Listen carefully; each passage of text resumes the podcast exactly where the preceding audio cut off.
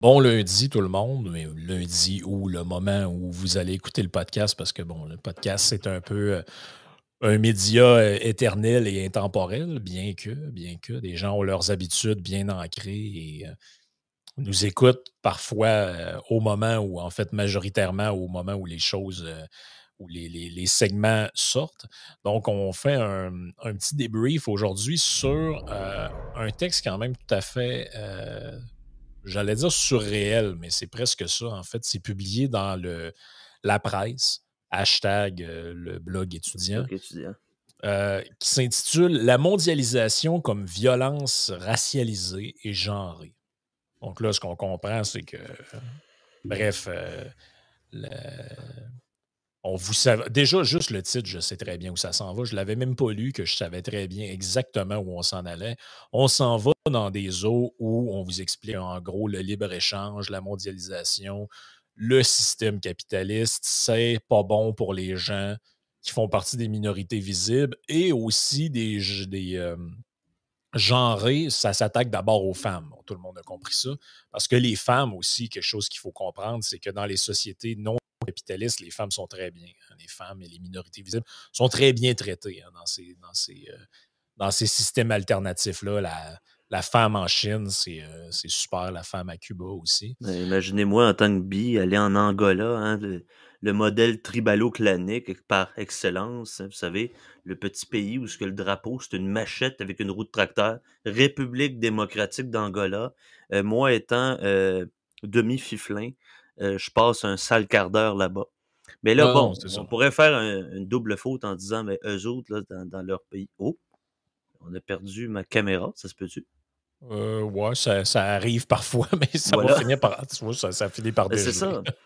Et voilà, ben, on, se concentre sur l'idée du texte. Écoutez, euh, même avec une lunette idéologique, moi je viens des relations internationales et on a qu'est-ce qui se passe? Mais pour l'amour. Pardon. Bref, euh, ma formation, je l'ai faite en relations internationales et comme je l'ai dit à Frank, je me dis, ben écoutez, on, a, on a passé par toute une étude de, de, de cas d'école, de, d'approche, mmh notamment les, les, réalistes, notamment USB hein, non reconnu, ça va très bien. c'est pas grave, des, des, petits, pépins techniques, mais on t'entend quand même. oui. c'est, ben, l'important. Tu sais, à l'école réaliste, à l'école de, plutôt euh, libéral avec les approches des institutions dans les relations internationales. Tu as l'approche marxiste qui se dit, bon, mmh ben, l'idée que la société capitaliste base euh, sur certains aspects, ben, on peut en faire une critique. Mais là, on n'a pas un peu brûlé les relations internationales avec une pléthore d'écoles ou de lunettes d'approche ou etc. Ben, moi, je pense que quel est, quel est finalement l'apport constructif et utile euh, du monde, euh, je sais pas comment on pourrait l'appeler, l'école, la quatrième, la quatrième vague, la quatrième vague de féminisme. Maintenant, euh... Ouais, ben là, c'est ça. Puis, avec toujours un peu. Moi, ce que je reproche à ces courants-là, c'est d'être tout le temps dans des espèces de, clichés, en fait, qui en finissent plus. je ne sais pas pourquoi. Tu, sais, tu vois le début du texte ici la libéralisation du commerce et le développement lié à l'exportation. Bon, là, tu dis, en gros, euh, le commerce libre, c'est vraiment un problème, ça. Euh, et là, tu vois qu'est-ce que ça dit ensuite, qui suppose l'exploitation des ressources naturelles par des sociétés multinationales sur des territoires autochtones, les marginalise encore plus et sape leurs droits inhérents à l'autodétermination. Euh... L'autodétermination, est-ce qu'on veut réellement faire, par exemple, bon, on parle du système capitaliste, de la mondialisation, etc. Les modes tribalo-claniques, où ce qu'on s'échangeait jadis naguère, il y a peut-être même 30 000 ans, 1000 ans, ou même peut-être 800 mmh ans, euh, il y a cet, cet affect-là d'échange entre, je t'échange un, bœuf contre deux, deux poulets. Bon, vous comprendrez l'histoire. L'autodétermination des peuples, là, on rentre le, le nationalisme dans tout ça, l'aspect identitaire, mais là, L'autodétermination de qui? Il faut vraiment faire attention quand on entend parler d'idéologues ou de pseudo-spécialistes, quand on parle en on, quand on parle en nous. Mmh Mais c'est qui le nous? C'est qui? Quelle est la personne qui parle et pour qui? Là, on, là c'est une jeune femme euh, d'origine finnoise, hein, c'est bien ça, elle qui fait le chapitre. C'est Rauna Kaukanen, une, une origine d'Autochtones Samis. Donc, les Samis vivent au nord de la Finlande, donc presque au cercle arctique.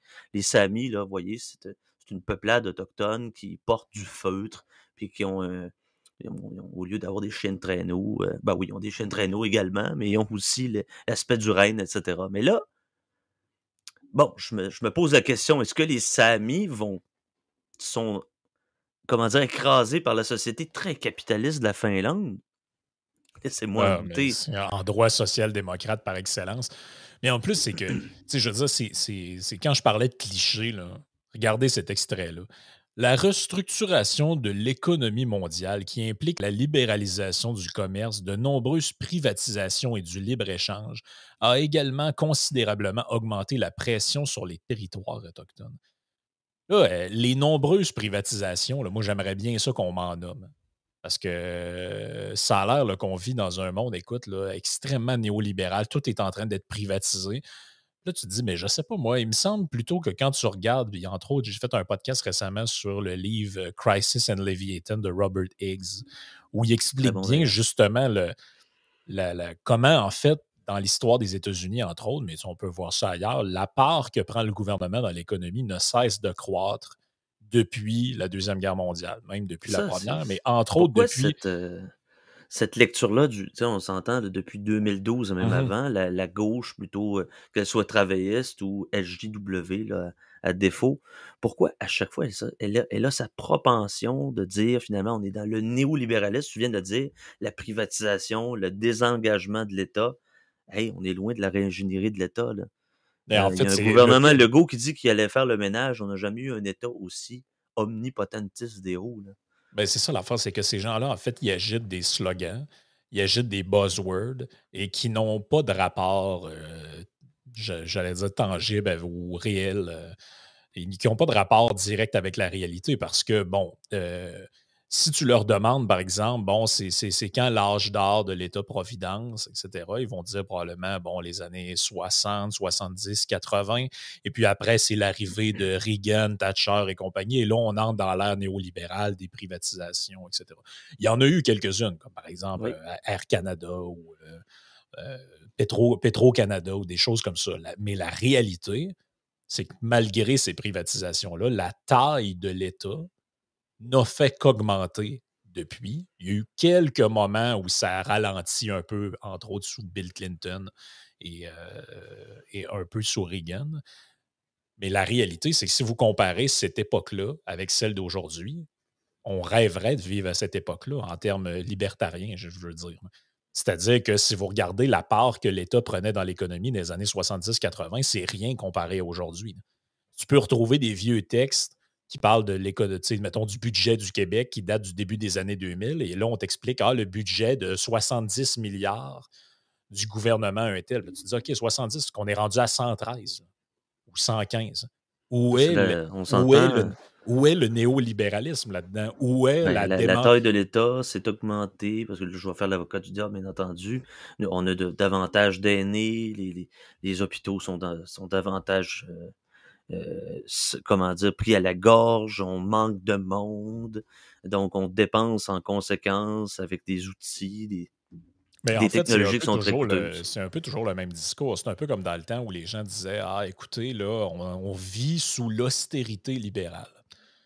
Et le mieux qu'il y a eu durant cette, ou le pire, selon la perspective que vous êtes, c'est un ralentissement de l'augmentation des dépenses. Il n'y a jamais eu au Québec, jamais, sous l'ère libérale, jamais, de coupe dans les budgets des ministres.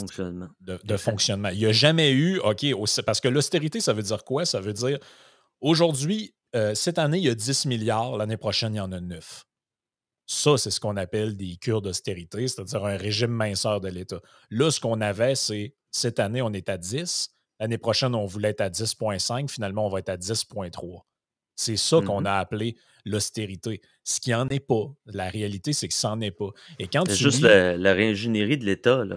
aussitôt qu'on avait Jean Charest devant euh, euh, Mario Dumont et Bernard Landry en 2003, on planifiait la réingénierie de l'État, euh, les, partenariats publics-privés. La même chose s'est fait un peu avant 2018 avec François Legault. On va faire ménage, monsieur le président.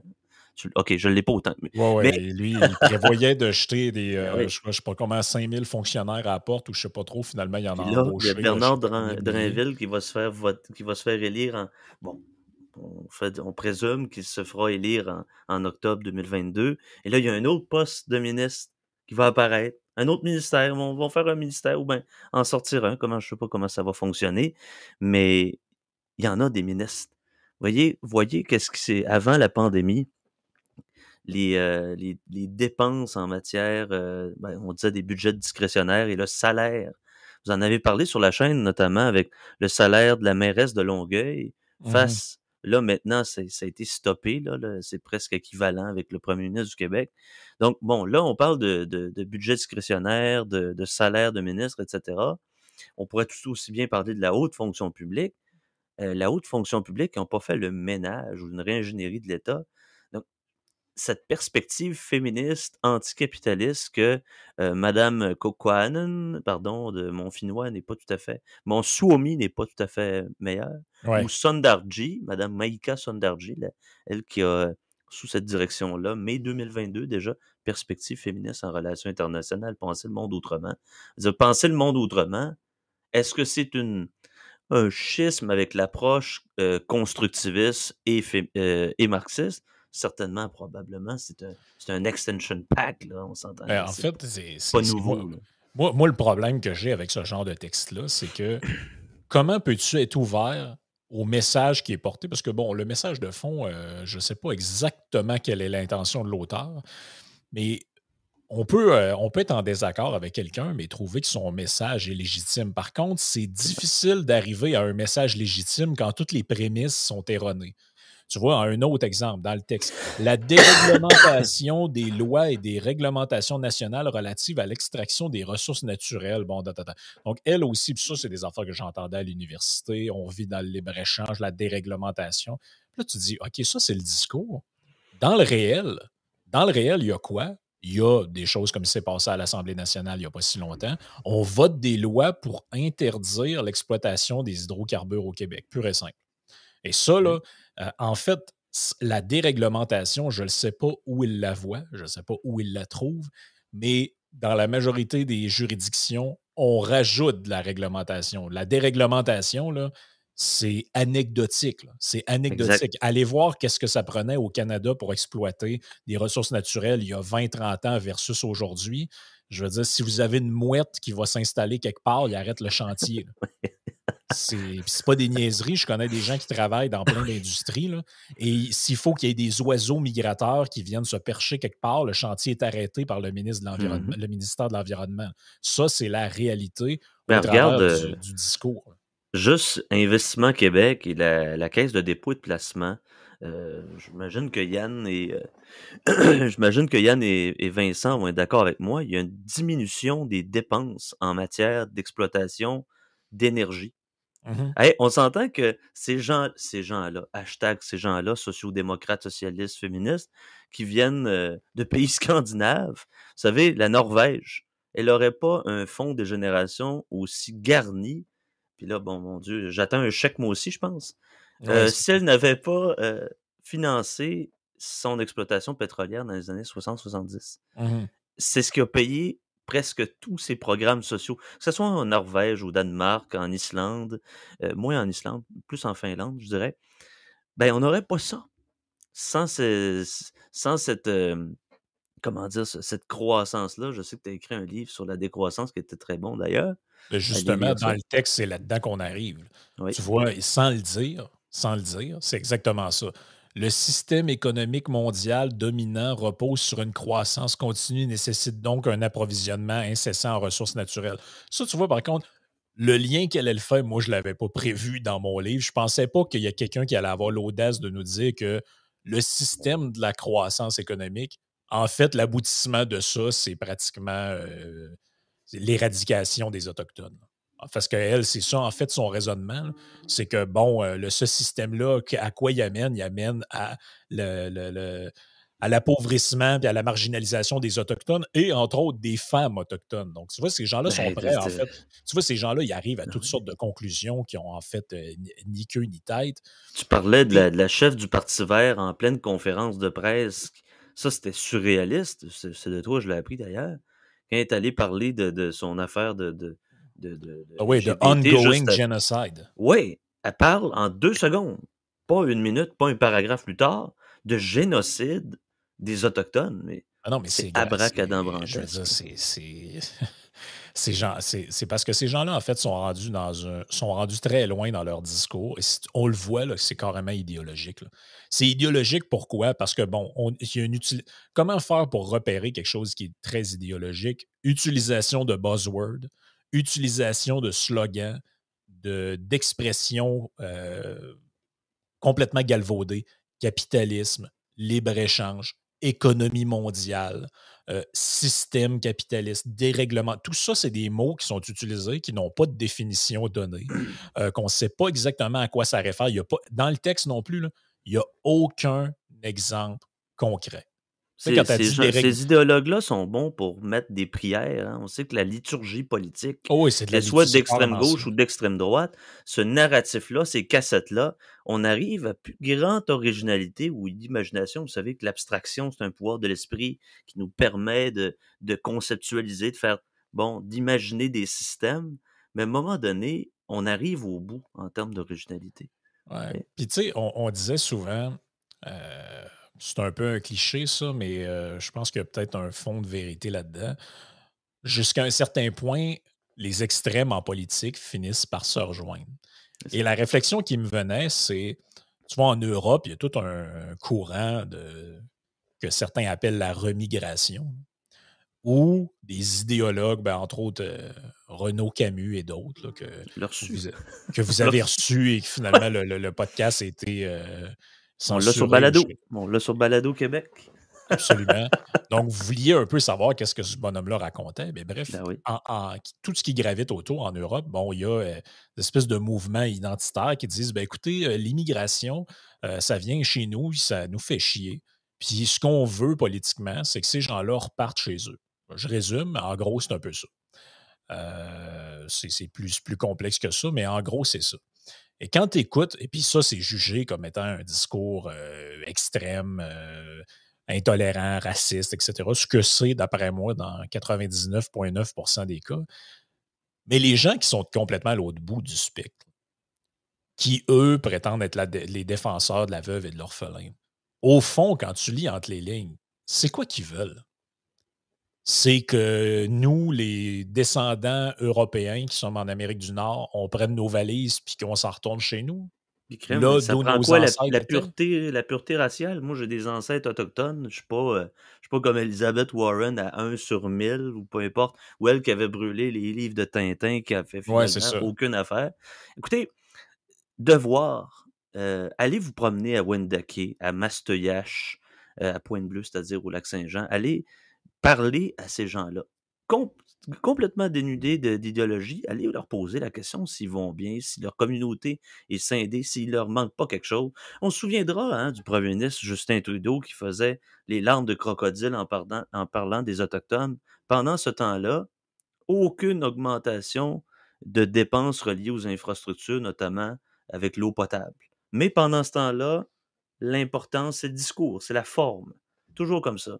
Ah Oui, mais c'est Euh, toujours comme ça. On envoie des centaines de hein? millions de dollars en Ukraine, les armes, les Oui. ci, les ça, parce que c'est bien important de bien paraître, mais tu as des communautés euh, autochtones qui n'ont pas accès à l'eau potable en Hein? 2022. C'est c'est quand même assez. euh, Incroyable.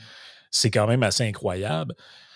Mais c'est ça, j'ai l'impression que ce discours-là, en fait, son, son, son ultime apogée, c'est, ben, on le sent, c'est en fait, les Européens n'auraient jamais dû venir en Amérique. Euh, nous ne sommes pas les bienvenus ici. Nous avons euh, pris des terres qui ne sont pas les nôtres.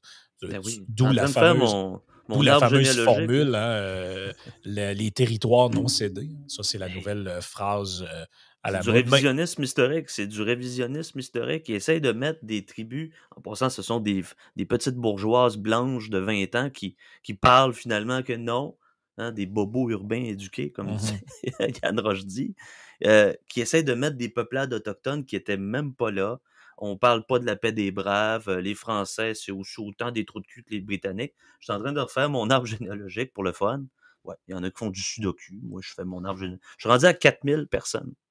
Je suis rendu pas loin de 1500, l'année 1500. je peux te dire, fait un petit peu longtemps que mes ancêtres sont là, ceux qui ont, qui ont édifié la, Nouvelle-France, qui ont édifié le Canada, etc. Là. Mais c'est aussi à cause des Français si les Autochtones ont pu savoir lire et écrire. Ben non, c'était pas juste des, des colonialistes arabes, les, les robes noires qui voulaient tuer les enfants quasiment. Il y a aussi ça, parce que les rongeux de baluste en ont, en Mais de toute façon, même si c'était le cas, même si c'était le cas, c'est pas à nous autres d'en passer, c'est ça. C'est fait. C'est fait. C'est dans le passé. Le... ça, moi, je trouve que c'est un des gros problèmes de tout ce discours-là, c'est l'idée que la culpabilité se transmet par le sang. Tu sais, à un moment donné, et de manière héréditaire pour l'éternité. Là, tu te dis, attendez une seconde, même si c'est même si moi j'ai un ancêtre quelque part qui aurait mis en esclavage des gens ou whatever, ce n'est pas ma faute on n'est pas responsable de ce qu'ont commis nos ancêtres. Au même titre, ça, ça vaut pour tout le monde. C'est comme les gens qui disent, c'est comme les gens qui détestaient Justin Trudeau parce qu'il était le fils de Pierre Elliott Trudeau. Il y a bien des raisons de, détester Justin Trudeau, mais ça, c'en est pas une bonne.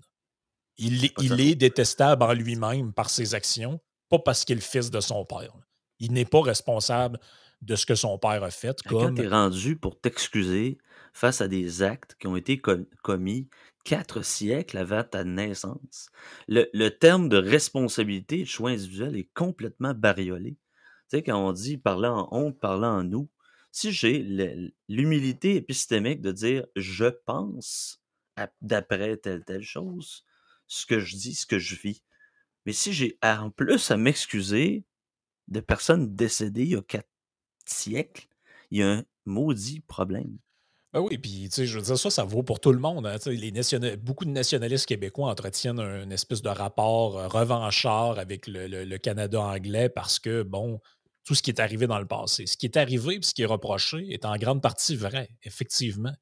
Mais c'est pas de la faute. aussi dans le présent. Euh, John, pas tant de choses, là, qui vit en Ontario, il est né là, il fait sa vie, il fait ses choses il n'est pas responsable de Lord Durham ou de je sais pas quoi. Arrêtez avec ce, discours-là. Euh, je veux dire, en fait, parce que ce discours-là, il, est l'équivalent euh, théorique et philosophique des gens qui disent ben toi, vu que tu es blanc, tu es coupable de telle affaire de manière euh, j'allais dire ontologique, parce que vu que tu es blanc, ben c'est ta faute si telle affaire, puis tu es coupable, puis tu as le privilège, puis c'est ci, puis c'est ça. tu dis, attendez, là, les, les gens, les, en fait, on a un, on, a un gros problème, c'est qu'il y a l'absence totale d'individualité. Dans, pourtant, on n'arrête pas de dire on vit dans une société individualiste, là, chacun pour soi, mais c'est tellement, c'est tellement une en fait, on, on confond l'égoïsme avec l'individualisme. Absolument. Ben, les gens atomisés sont ceux qui veulent se cloîtrer, qui ne veulent pas partager des relations avec d'autres citoyens. Mais l'individualisme libéral, dans le sens classique, il dit Hey, j'ai mes droits, j'ai le droit de vivre, mais je conçois qu'il y a d'autres personnes qui vivent aux alentours de moi. J'ai des choix, j'ai un doux commerce, hein, comme dirait Emmanuel Kant, un doux commerce mmh que j'ai avec différents individus qui composent mon quartier, ma ville. Tu sais, c'est cette fausse dichotomie qu'on est soit extrêmement individualiste ou extrêmement collectiviste. Mais je, je pense pas que c'est ça. Ils vont des gens qui disaient le capitaliste de, poche, le, communiste de cœur, etc. C'est pas tout à fait ça. C'est beaucoup plus nuancé. Un individu a ses choix, mais oui, est conditionné un peu et déterminé par les aléas de mmh. sa, tribu également. Mais, mais cette espèce de mentalité-là tribale, Mmh c'est la forme la plus primitive, à mon avis, de collectivisme. C'est lui, je ne l'aime pas. Pourquoi? Parce que ses ancêtres seront combattus mes ancêtres. Mais, euh, tu sais, je veux dire, là, non seulement c'est l'appartenance au clan présent, mais c'est l'appartenance au clan passé. Exactement comme si moi, je cultivais une haine envers les, envers les Italiens parce que les Romains, dans le passé, ont massacré les Gaulois et les Francs. Je, ah, débarque, je débarque en Angleterre. Il y a de la folie métaphysique. je débarque en Angleterre, sachant que mes ancêtres sont danois pour une, certaine partie. Et là, je dis, ben écoutez, ça marche pas. L'Angleterre devrait revenir au Danemark, au royaume de, de Danemark, parce que c'est un territoire non concédé ou non cédé, ou non. Euh, en tout cas, bref, mmh on, s'en va. Mais non, c'est vrai, c'est des blancs anglo-saxons. Oui, euh, c'est ça. Donc, euh, chrétiens, donc, on parlera pas de ça. C'est correct. Bref, on invite les gens à aller voir ce merveilleux article publié dans le blog étudiant. Vous le, vous le, vous le retrouverez aisément. Puis nous, on se reparle euh, lundi prochain. Entre-temps, les gens qui veulent euh, t'écouter, Sam, ils peuvent sur euh, YouTube, votre chaîne Agora Underground, chaque matin sur semaine. Puis moi, je vous écoute de nuit parce que je me recouche après ça. Fait que soit je, vous écoute tout à l'heure, pour votre show d'actualité ce matin parce qu'il se passe à peu près en même temps que le mien. Mais je vous écoute à chaque fois ou bien pendant mon chiffre de nuit. Donc, euh, autant notre live d'actualité à chaud du lundi au vendredi de 8 à 9, ça, ça se postpone. Excusez-moi l'expression anglaise. Exact. Donc, euh, voilà. C'est possible d'écouter en différé, euh, chers auditeurs. Sur ce, à lundi prochain. Merci.